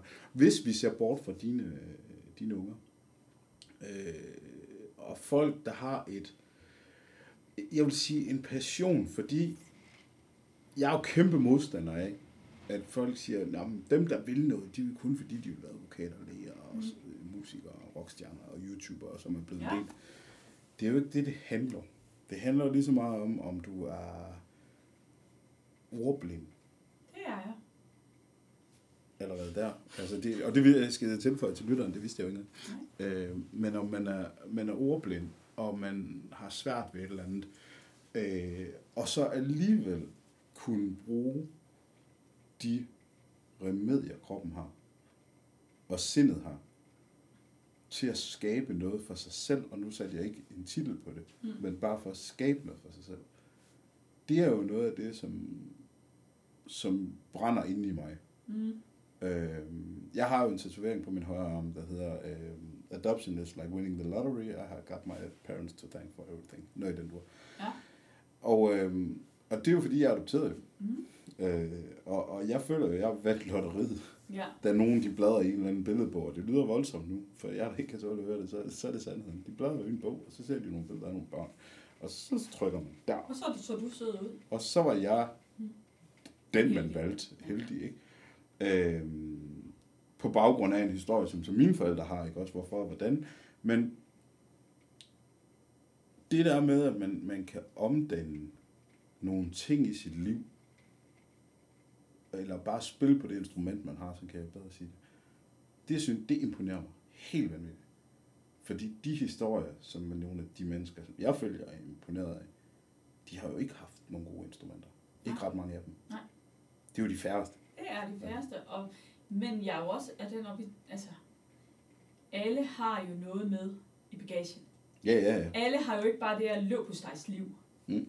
Øhm, dem er der også nogle af, men jeg tror ligesom, du siger det her med, at dem, der virkelig kommer længst, det er dem, der har jo været nødt til at skulle hakke sig hele vejen op ad bjerget, Mm. for at komme på toppen, for de ved, hvad det kræver. Ja. De ved, hvad der skal til, for at Ja. komme på den næste top. Ja. Øhm, fordi hvis du gerne vil være... Er det vigtigt at være på toppen? Det behøver det jo ikke være, hvis man er glad der, hvor man er. Præcis. Altså, i min verden, der, der er det jo fuldstændig ligegyldigt, hvor du er. Altså, at jeg så er så meget konkurrencemenneske, så jeg vil helst være på toppen. Men det har jeg lært også at arbejde med, lad os sige det sådan. Altså, før i tiden, når vi var ude med hestene, der er, altså hvis den ikke vandt, Hvad skete der så? altså, skal, i, i skala er ikke, da jeg var ung, meget ung, der skete der det, jeg var fuldstændig hysterisk, man skulle i hvert fald ikke snakke til mig i en uge. En uge. En uge. Jeg var Danmarks dårligste taber. Det vil min mor min søskende skrive under på. Ja, altså virkelig, virkelig, virkelig dårlig taber. Okay. Godt, så blev jeg lidt ældre. Jeg blev lukket ud den anden dag, da jeg tabte det, eller da jeg vandt i Yatzy. Så jeg kender måske lidt til det herhjemmefra. Så, så, øh, så blev jeg lidt ældre, så blev jeg lidt bedre. Ja. Men det er også fordi, jeg er opvokset i en familie, og det er jeg taknemmelig for den dag i dag, at øh, altså, vi skal jo helst vinde. Okay. Det har også gjort, at jeg er den person, jeg er i dag, for jeg tør gå efter mine drømme. Mm. For havde jeg ikke haft den bagage med mig med, vi skal vi går efter at vinde, Ja. så havde jeg jo heller ikke turde gå efter mine drømme. Nej. Så på den måde, så er jeg jo evigt taknemmelig for det, ikke? Øhm, lad os sige det sådan, at øh, jeg har flere gange hørt sætningen, at øh, man øh, vinder ikke sølv, man tager på guld. Ja, ja, åh, det har jeg. Den er bare ikke længere, og den har jeg altså stadig væk. Ja. Det, men, der er, men er det... Men, det, der har forandret sig. men det er jo ikke en skam. Nej, men det, der har forandret sig nu, Ja, okay. Ja. det skal jeg lige have med, det, der forandrer sig Mm. nu, det er, at så kan det godt ske, at vi tabte guld. Men hvad lærte vi så? Ja, Det ja. er der, min sætning, den har forandret sig. Mm. Det er, at jeg har, okay, hvad lærte vi så, som vi kan gøre bedre til næste gang? Jamen, altså, det var, det var en fantastisk racerkører, som, som jeg har fået æren af at holde på samme startblik med. Som barn var jeg jo, øh, har jeg jo masse raceridoler, sådan er det jo blandt Det mange. har man jo. Det har man, og, og, og, og, det sejeste i den forgangne sæson for mig, og det er uanset øh, hvem farve, hvordan, altså, der kan jeg huske, som barn, der ville man gerne, jeg har en fætter, der hedder Ronny, Mm. Og hans største idol var Ronny Bremer, Ja, og det blev også et af mine. ja, ja, ja. og, og, og kunne gå op til Ronny Bremer og sige til ham, hvordan gjorde vi det der, og sådan noget der. Det var jo, altså, det, hold kæft, man, at være 33 og 32, 33 år, ikke? Og, og, og stå der med, altså, du ved, i, i køredragt sammen med de her gutter her, og så få tips og tricks af dem. Og han sagde til mig, at du lærer mest i dag, du taber. ja, og det gør man også. Du lærer aller, allermest i det, ja. Og det, det har han sagt, og, og, og, det, og det har øh, en, øh, et af de sejeste overskudsmennesker også skrevet til mig. Den aften i, øh, øh, i, i Dubai, hvor at, øh, verden faldt sammen omkring mine ører, øh, og tænkte nu her, at nu stopper alt inden for det her for mig. Øh, der sad jeg øh, på, jamen, hvor underligt det end må være, ikke? på et af verdens største racerbaner. Øh, på et af de dyreste hoteller, Ja. tror jeg, i hele verden faktisk. Og, og have fået den her kæmpe, kæmpe oplevelse, og, og egentlig bund og grund var, var alle hus bare væltet omkring mig, fordi det var jo ikke den, vi ville hjem med, med to minutter tilbage. Og så skriver øh, ja, øh, efterhånden en god bekendt racerven for mig, Nicolas Gisa til mig, og så skriver han øh, præcis det samme, som Ronny sagde i sæsonen. Vi lærer mest dertil. Ja. Og så tænker jeg, at de her to mastodonter i mit hoved, Mm.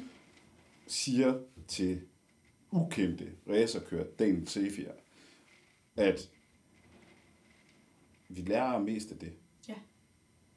Det siger bare meget om, hvor de er kommet til. Ikke? Ja.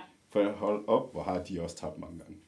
Ja, Uden at det skal, historien skal dreje over på dem, men, men, men hvor har de bare en viden, der er så koloenorm på, på erfaringen. Det er på nederlagene, på nederlagene, ikke? Også. jo, og det handler også om, igen, det her med, hvem omgiver man sig med? Mm. Fordi hvis det er så, at man i de unge år omgiver sig med nogen, der siger de her ting, Mm. så, var, så kommer man jo til det hurtigere, end man for mit vedkommende først er kommet til efter Mm. Mange år, ikke? Hvor, hvor der er sådan, jeg nu siger, men okay, hvad var det så? Hvad gik rigtig godt, som vi kan udvikle endnu mere? Mm. Og hvad gik knap så godt? Mm. Fordi det er jo, det er jo hvad det var. Ja, Det kan vi jo præcis, præcis. Gør noget ved, men vi kan udvikle det, der gik rigtig godt. Mm. Og var der så noget, der virkelig gik, jamen så prøv lige at lade os se, hvordan skal det så være, når det lykkes? Hvad føler du, øh, hvad føler du er tendensen i, nu, nu du taler, nu, nu godt, vi, vi, vi ved jo aldrig, hvor samtalen drejer sig hen, og i dag, der, der drejer den sig rigtig meget hen omkring øh, det her med at rejse sig igen, Ja. eller, eller tage imod de her nederlag, som, Ja. som er kommet, og det er også øh, super fantastisk. Unge mennesker, tendensen, hvad, hvad, hvad, hvad føler du set med dine professionelle briller, hvor drejer tendensen sig hen i omkring det her med, at du behøver ikke altid være den bedste? Oh, ja. Jamen, jeg, i mit stille sind, så synes jeg, at jeg ser nogle tendenser til, at vi bliver bedre til at omfavne, man ikke behøver at være den bedste. Okay. Og så stadigvæk, så synes jeg jo, at man helt overordnet set, og ikke for, at vi skal gå i politisk øjme, men at man, Det må man også gerne have. men at man jo, jo jo, men det kan vi jo snakke længere om også. Ja. Men det her med, at man siger, at I skal gå den her vej, fordi vi skal have de høje uddannelser, men vi skal have de fine uddannelser, vi skal have akademikeruddannelserne, hvor jeg jo i min verden siger, men undskyld, hvor er skraldemanden hen? Han er ved Gud lige så vigtig som alle andre. Så på den måde, der synes jeg måske rent, det rent politiske og samfundsmæssigt, der er der stadigvæk tendens til, at vi skal have de høje uddannelser, vi skal være smarte, vi skal være dygtige. Men prøv at, hvis vi ikke har en dygtig skraldemand, hvordan tror du så ikke, vores, verden, vores Danmark det vil se ud? Det vil jo være forfærdeligt. Mm. Hvis vi ikke har en dygtig murer, Mm. altså hvis vi ikke har en dygtig håndværker, hvor er vi så hen?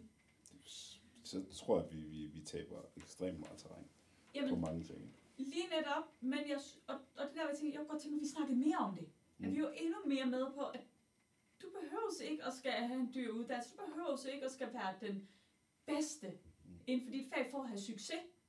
Jeg havde, jeg havde en øh, barndomsven, og jeg havde, har en god ven. Øh, men vi hang sammen som ærtehalm i vores, øh, det er sådan et nordisk udtryk, jeg ved ikke, om man siger det. Ja, nej, det, det gør man også. Det, Ja, okay, Nå, okay, det er godt. Jeg Så kan vi snakker samme Men, sprog. ja, det er godt. Men øh, vi, vi, vi hang sammen hele tiden.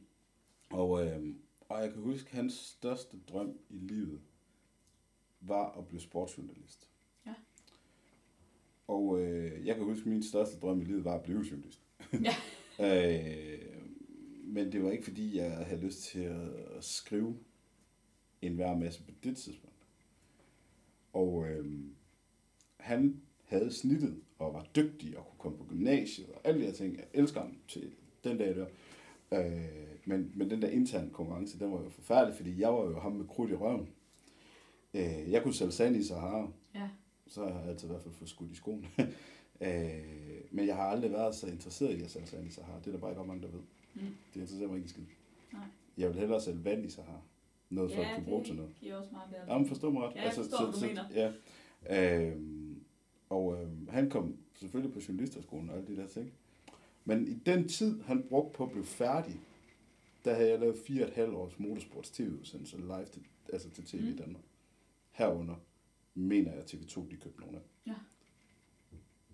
Det sætter det bare i perspektiv, ikke? Jo. Jeg arbejdede sammen med tilrettelæggere. Jeg tilrettelagde selv nogle ting efter nogle år, og på baggrund af nogle rigtig, rigtig fantastiske mennesker, som så muligheden i det her. At ham der, der kan sælge sand i Sahara, Ja, ham kan vi sgu bruge til at snakke der. ja. Øh, ved du hvad, det gør vi. Han ved sgu også lidt om det her motorsport, ikke? Og bla bla bla bla bla. Jamen, så kørte det jo den vej. Mm. Men hele den tid, som min ven han brugt på at blive journalist, på at selvfølgelig lære håndværket, altså, Ja, ja, altså ja, ja. alt det der, den lærte jeg lige på, på håndværkermetoden. Ikke? Ja. Der var nogen, der sagde, ved du, det der, det skal du ikke gøre. Og jeg har også været kaldt ind til samtaler, jeg siger, nu falder du lige gear ned, og nu gør vi sådan her, nu skal vi gøre sådan her, du ved, og hvor det var sådan, åh, det var den hårde oplæring, det var smeden, der lærte dig det på den hårde måde, ikke? Men, men det lærte jo bare, altså lige pludselig så lærte jeg, hvad, hvordan sidder man med en øresnegl i øret, samtidig med, at man skal formulere et eller andet, ikke også, og så videre. Hvad, altså ja, alle de her ting. respekt for dem, der kan det. Jamen, jeg, jeg gør det jo nu. Ja, det er jo det, jeg ja. sidder og lytter på noget nu. Men, øh, men, men, men, men alt det der, det har jeg jo ikke gået på skole for at lære. Øh, og det er ikke hverken fordi, at vi skal snakke om, om jeg er god eller dårlig til det. Men, men det, det handler om, det var bare, jeg gad bare så godt prikke ind i nogle unge mennesker, Ja. når de kigger enten på mig, når jeg speaker, eller vi snakker, eller nogle, nogle helt andre i et helt andet fag, der siger, "Jamen, prøv at, du skal jo, du skal jo egentlig bare være med. Øh, du, skal- du skal jo egentlig bare være der. Ja, der er en person, som, som jeg synes er en af de sejeste personer. Hun, hun, jeg tror ikke, hun ved, jeg synes, hun er så pisse sej. Øhm, øh, og, og mange i branchen ved godt, hvem hun er. Hun hedder Kaylee. Jeg ved ikke, har du hørt det navn før? Nej. Hun er alt, jeg, kan- jeg, jeg, kan ikke besk- jeg kan ikke fortælle dig, hvad hendes 100% job er. Men hun er, hun er altid scenen, hvis man kigger på Nibe Festival, Grøn Koncert, Skanderborg. Hun er, hun er ikke stagehands, men hun er tæt på pladeselskaberne på en eller anden måde. Hun er altid med på tur. Hun har det fedeste job om nogen. Ja. Hun ser alt. Og dengang hun startede, så vidt jeg husker, og nu er det facts right her, men det er, hun startede med at hjælpe i de forskellige musikhuse rundt omkring. Hun er det, jeg, jeg, jeg, så sent som, jeg, jeg tror, jeg mindes i min 47 heste brænder, da jeg så hende, undskyld, på øh, Grøn Koncert i år, okay. hvor hun stod til, enten, enten var det Grøn, eller så var det Lykken-koncerten, men, men jeg mener faktisk, det var Grøn Koncert, hvor jeg tænker, selvfølgelig er du der, Kate. Ja. Det var det, fordi du er under Andreas Rødbjerg, så det var Så det. var det. Ja, nu kommer jeg lige til at tænke på det. Selvfølgelig er du der. Kate. Hun er en af dem, jeg ser op til, fordi hun har om nogen slæbt at være med andre mennesker og været en del af det her hold for at få maskinrummet til at hænge sammen. Det synes jeg er sejt. Og Ja.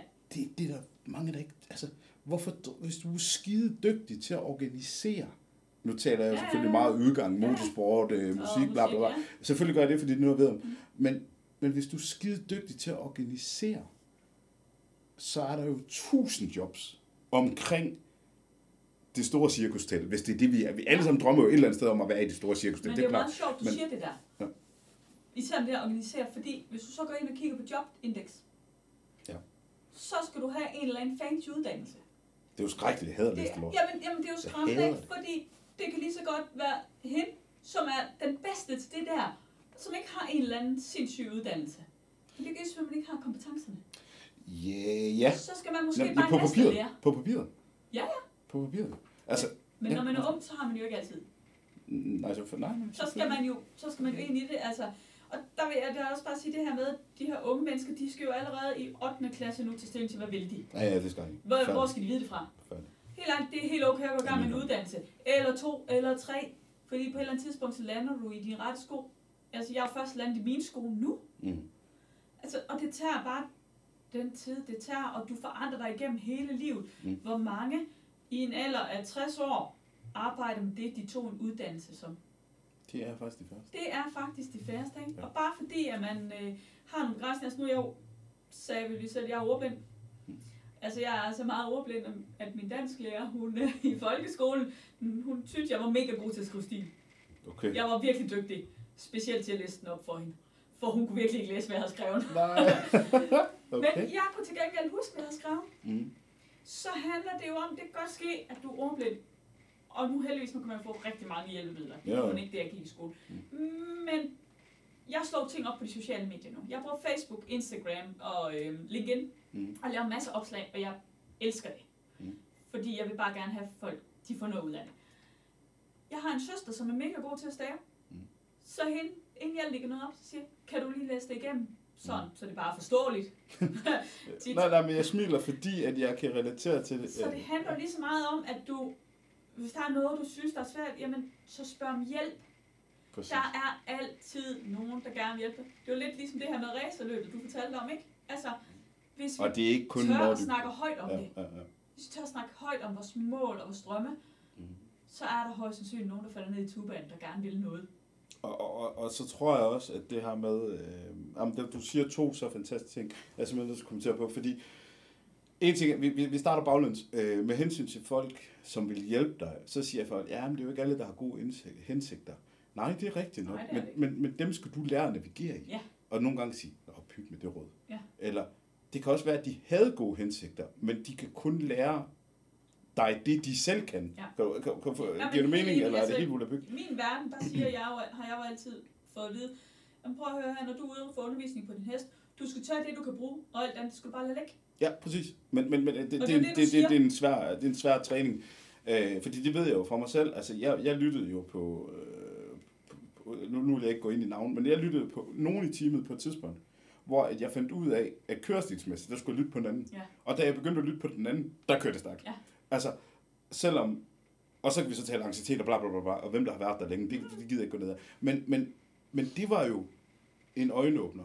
Og så for at gå tilbage til, til, til det her med, at jeg, jeg, jeg kunne ikke lade være med, og det var ikke fordi jeg grinede af det, jeg smiler af det, fordi du siger det her med, at man får nogen til at læse det op. Det gør jeg også faktisk nogle gange, når jeg lægger noget op. Ja.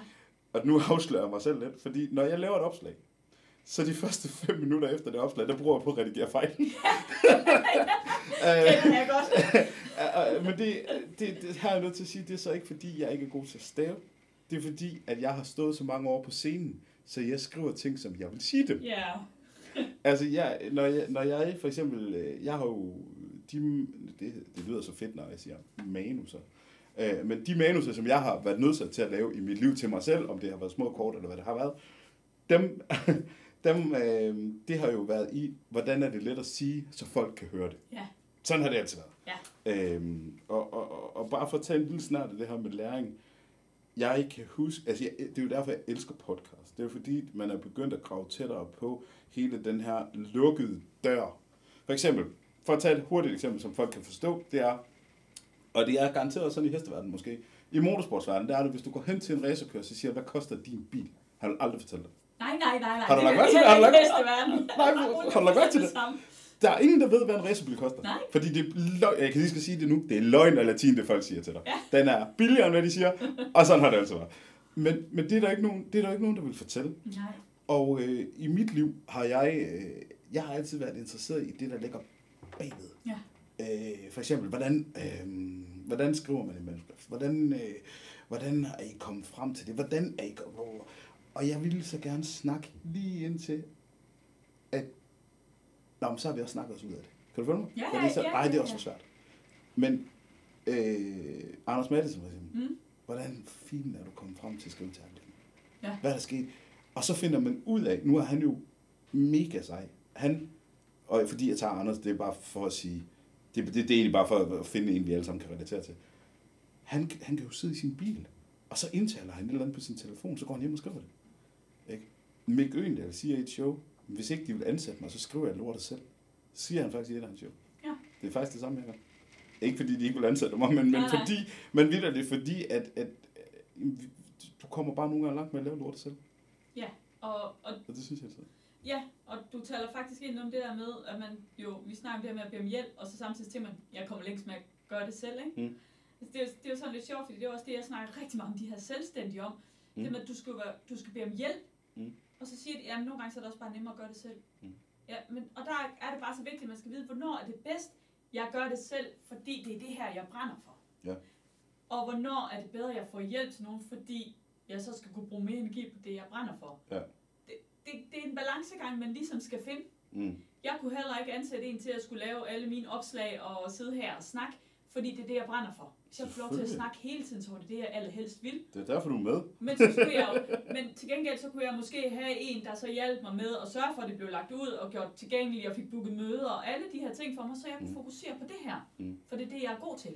Men det er bare nogle gange en del af det at have hesten, det er, at man skal også måle. Ja, ja, Altså, ja, ja det skal man for at bare. tage et eller andet, Det skal man øh, bare. Men, men, men så, så for, for at stille dig et spørgsmål i forhold til, at øh, du, du, du sagde lige det her med, at, øh, at, at det kunne være fedt, hvis man havde nogen om, omkring sig, og man kan, man kan lære at sige fra, og, Ja. og så videre, og så videre, og så videre, og så videre.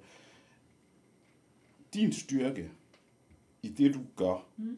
sådan her, øh, ikke helt afrundet, men her til sidst, du kommer igennem noget af det skrækkeligste Mm. i dit liv. Ja. Du mister din børns far, Ja. når jeg får sagt det rigtigt. Øh, kom, får kæmpet dig igennem til det. Får fundet ud af, at du skal være coach. Ja. Får taget en meget flot uddannelse ved Sofie Manning, Yes. som vi, Sofie er Manning, undskyld. Øh, og får stablet din virksomhed på ben. Mm. Kæmpe rejse. Ja. Og i dag skal vi frem til, hvor er Jeanette henne i dag? I alt det her. Jeg er der, hvor jeg har, øh, jeg har lært at mærke efter. Det er faktisk nok det, jeg har allermest har lært, og det er det, jeg driver 80% af det, jeg laver min virksomhed med. Det er at mærke efter i min mave, hvad der giver mening, og hvad der ikke giver mening. Og hvornår giver det mening? Det giver mening, når det har en god følelse nede i maven, og jeg kan mærke det i mit hjerte, jeg kan mærke energi, og jeg kan mærke, at jeg begynder at smile, og jeg kan mærke, at jeg bliver lidt lettere. Der, der giver det mening. Bare fordi min hjerne siger, at det der, det giver mening, det er en god idé, du er med til det. Hvis jeg ikke kan mærke det nede i maven, så er det ikke noget, jeg skal være med til. Det er ikke noget, jeg skal lave. Det er sådan, jeg, når jeg har samtaler med kommende klienter. Mm. Hvis jeg ikke kan mærke dem, så er det ikke dem, jeg skal hjælpe. Nej. Fordi så har vi ikke den connection og den kemi, der er brug for, for at jeg kan hjælpe med at rykke det her menneske. Nu siger du, at du laver indlæg for virksomheder og vir- ejerledere, Ja. er det ikke vanvittigt svært at gå ind og fortælle en ejerleder, hvordan han skal lade være med at have stress på 30 år i en virksomhed, hvis han har siddet der eksempelvis? Jo, Ikke Jo. hvordan han skal lade være med det, men prøve at fortælle dem, give ham nogle redskaber til. jo, Øh, men jeg møder dem jo altid der, hvor de er. Okay. Så hvis det er sådan, at det er det, de har brug for, så er det det, vi snakker om. Men tit og ofte, så tager vi jo en snak lidt ligesom vi har gjort i dag. Mm. Vi bevæger os jo rundt om en masse forskelligt. Mm. Og så får vi jo ligesom snakket ind i, hvad er det egentlig, de, der er essensen her? Fordi det kan godt ske, at vi har én ting, der er en udfordring. Men når jeg har sat og lyttet længe nok, så finder jeg ud af, at det er noget helt andet. Mm. Og så taler jeg ind i det og siger, prøv, jeg har, nu har jeg lyttet og Mm. hørt, at du er sikker på, at det ikke var det her, vi skulle snakke om i stedet for. Fordi sådan er jeg også. Altså, når jeg siger det, jeg tænker, så er det det, jeg tænker. Det er ikke, Mm. jeg tænker ikke, at om vi burde måske også lige have snakket om, men det vil jeg ikke være bekendt at sige. Fordi det betalte man ikke for. Nej, det duer Der er jeg rimelig, jamen, der er jeg Ja, rimelig det er hardcore. Det kan godt ske, at de booker mig ind til, vi skal snakke om stress. Ja, ja. Men til personalet. Mm. Men hvis det er sådan, at jeg kan se på lederen, at det er lederen eller ejerlederen for den sags skyld, der er stresset, så siger jeg det til vedkommende. Siger, jeg vil gerne snakke med dine medarbejdere omkring, hvordan de forebygger stress. Men vi er nødt til lige at have dig med som første eksempel. Mm. Altså, vi kan lige så godt få svisken på disken. Ja, selvfølgelig, selvfølgelig. Men en af de ting, øh, som jeg synes er rigtig interessant, også fordi, at øh, vi skal også runde af, Ja, for det det. folk ikke kan nå at køre en hel tur til Tyskland og, og høre på os to snak, så har vi jo snakket lidt om, at øh, det er jo ikke sidste gang, folk får lov at høre dig. Nej. Og, øh, og det kan jo godt være, at øh, vi bliver en treenighed på et tidspunkt. Det kan også være, at der kommer fire med, det ved vi ikke endnu. Men, øh, men du kommer med ind øh, som en, en, en ankerkvinde i det her program, også Ja. som en, øh, en anden Anders Lund Madsen til Breinholt. Sådan solgte jeg den i hvert fald til dig. ja, jeg ved ikke helt, hvem jeg gerne vil være der. Det må jeg da være ærlig at tilstå. Jamen altså, jeg er mørk og rødhåret, kunne det være sejt? så jeg tager Breinholt, det er fint. Men, øh, men, men, men, men det der egentlig er, er essensen i, i hele det her, og det er også derfor, i dag bliver absolut øh, måske nok det allerlængste afsnit, men det er for at sætte scenen for, hvad er den menu. Ja. Den menu skal handle om alle de snakke der, som vi ikke, vi ikke går og tør have. Ja. Og det skal handle om, øh, om, om, om tendenser, både ny og gammel teknik, og hvad det nu være. Nu kan vi ikke løbe omkring al teknikken i dag.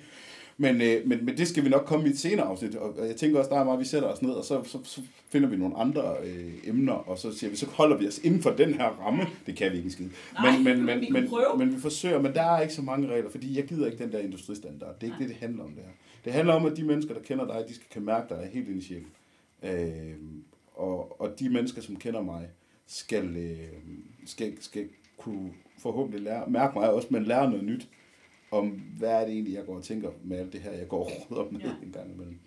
Øhm, så, så, så på den note, så øh, er jeg jo også nødt til at sige, noget som er industristandarden. Det er jo selvfølgelig, at hvis du har lyst til at støtte op om, om podcasten, så skal man jo endelig tage kontakt på øh, den ny podcast tv og øh, skriv til os, eller øh, find os et eller andet sted. Øh, find mig og, øh, og, og tage kontakt. Har man en historie, så skal man jo skrive ind. Fordi det er jo også lidt det, der er tanken med dig. Det er jo, hvis vi kan få nogen til at skrive herind til os med deres ting, så vil jeg jo gerne understrege, at det altid er anonymt, medmindre man selv skriver, at hey, I må godt nævne mit navn, det er jeg så set ligeglad med. Men så tager vi nogle tematikker op, øh, nogle emner, og om det er, fordi man er rigtig i sorg over, at øh, ens kat er løbet hjemmefra, eller man øh, reelt set sidder i en, øh, en meget, meget svær situation med sygdom Mm. eller lignende, og hvordan skal man, man arbejde med det, og det er også derfor, du er koblet på, fordi at der har du nogle professionelle værktøjer, som det kan Ja. godt være, at jeg kan sidde med en øresnegl i øret, og jeg kan snakke med, og jeg kan dele mine holdninger, men vi skal også have noget, noget fagligt på nogle af tingene. Øhm, kunne du være frisk på det? Bestemt. Og man kan jo også sige, at vi kan jo også vi kan jo snakke om alt. Altså, det kan også bare være, hvordan ændrer man sit fokus. Præcis. Altså, når du står ude på konkurrencebanerne, Mm. hvad gør man der? Men er Ja, vi ikke enige om, at klart. livet er jo en konkurrence? Et liv, er en Altså, konkurrence. gange? Altså, så der er jo, man kan jo snakke om alt mellem himmel og jord. Det kan vi nemlig, og det skal vi. Ja. Der er lagt, øh, vi kan også, og vi igen, vi er jo nødt til at sætte scenen her, øh, og det er jo, at øh, der er lavet øh, 10 episoder, i, eller der er lagt op til 10 episoder i tilrettelæggelsen af Den var ny, Og, øh, og det er det, vi kalder første sæson. Så holder vi en kort pause, øh, laver noget research og nogle ting. Vi håber på at nå det i år, men vi tager simpelthen også på tur, hvor vi laver en podcast, øh, som ikke er, er, er i studie, men, men er på farten, hvor vi simpelthen øh, sætter os ned et eller andet sted i en eller andens virke. Ja. Så det er vi også åbne for. Det vigtigste, det er, at øh, vi har os selv med. Det, det er det, det handler om. Har det været sjovt at Ja, det er mega fedt. være med? Altså, jeg tænker måske, de, der er nogen, der måske synes, det er semi-ustruktureret denne her gang, men så er det jo heldigvis godt, det er første episode, Det og er, man skal lige lære sig at kende. det er vi- vi- jamen prøv at høre, og det, det, det er faktisk, øh, det er fuldstændig ligeglad med. Fordi det, det er den gode samtale, jeg lægger Ja. væk på. Og den, den synes jeg, at jeg har haft i dag i hvert fald med dig. Ja, og mega fedt, at du vil have, have mig have mig på besøg. Det vil jeg. Altså, Det kan du virkelig fedt, for jeg har jo egentlig sindssygt meget på hjertet, og igen, som jeg sagde, jeg, jeg er ikke verdens bedste til at få skrevet en masse opslag, og hvad jeg ellers har på hjertet, fordi det, det har jeg nogle begrænsninger med, som jeg kunne arbejde med, hvis jeg har lyst til. Jeg er meget bedre til at snakke, Mm. og man kan også bedre mærke mig, når jeg snakker. Ja, men det, det, det, er- det, er- det er helt sikker på, og, og, og hvad kan man sige, og det her med, med strukturen, fordi nu vi nemlig, så træder man nemlig ind igen i, det her med, øh, hvad tænker andre, hvorfor, og hvordan, og, og, og jeg kan sige, at jeg er fuldstændig ligeglad, fordi der er ikke noget, der er federe, end at gøre tingene på sin egen måde. Nej, der er jo ikke nogen, der har lavet sådan en podcast, som du er i gang med at lave nu. Det er fedt sagt. men det ved jeg ikke, om der er. Men, men, men jeg holder i hvert fald bare på, at, at øh, vi skal stå ved det, vi gør, og vi skal stå ved dem, vi er. Og øh, jeg synes, du har givet sindssygt meget til den her øh, premiere-episode, som vi sidder og, og laver lige nu. Og I, kære lytter, I, øh, tak for den support, vi har fået indtil videre. Det har jo været fuldstændig sindssygt, at øh, folk øh, stemmer så meget ind i, i, i det her, og i emnet, både motivation mod angst og så videre, og bare det der med at turde tale højt. Ja. Det, det kan vi jo kun takke vores kære lyttere for. Øh, Jeanette, tusind, tusind tak, fordi du gad være her. Tak fordi jeg måtte komme. Altid.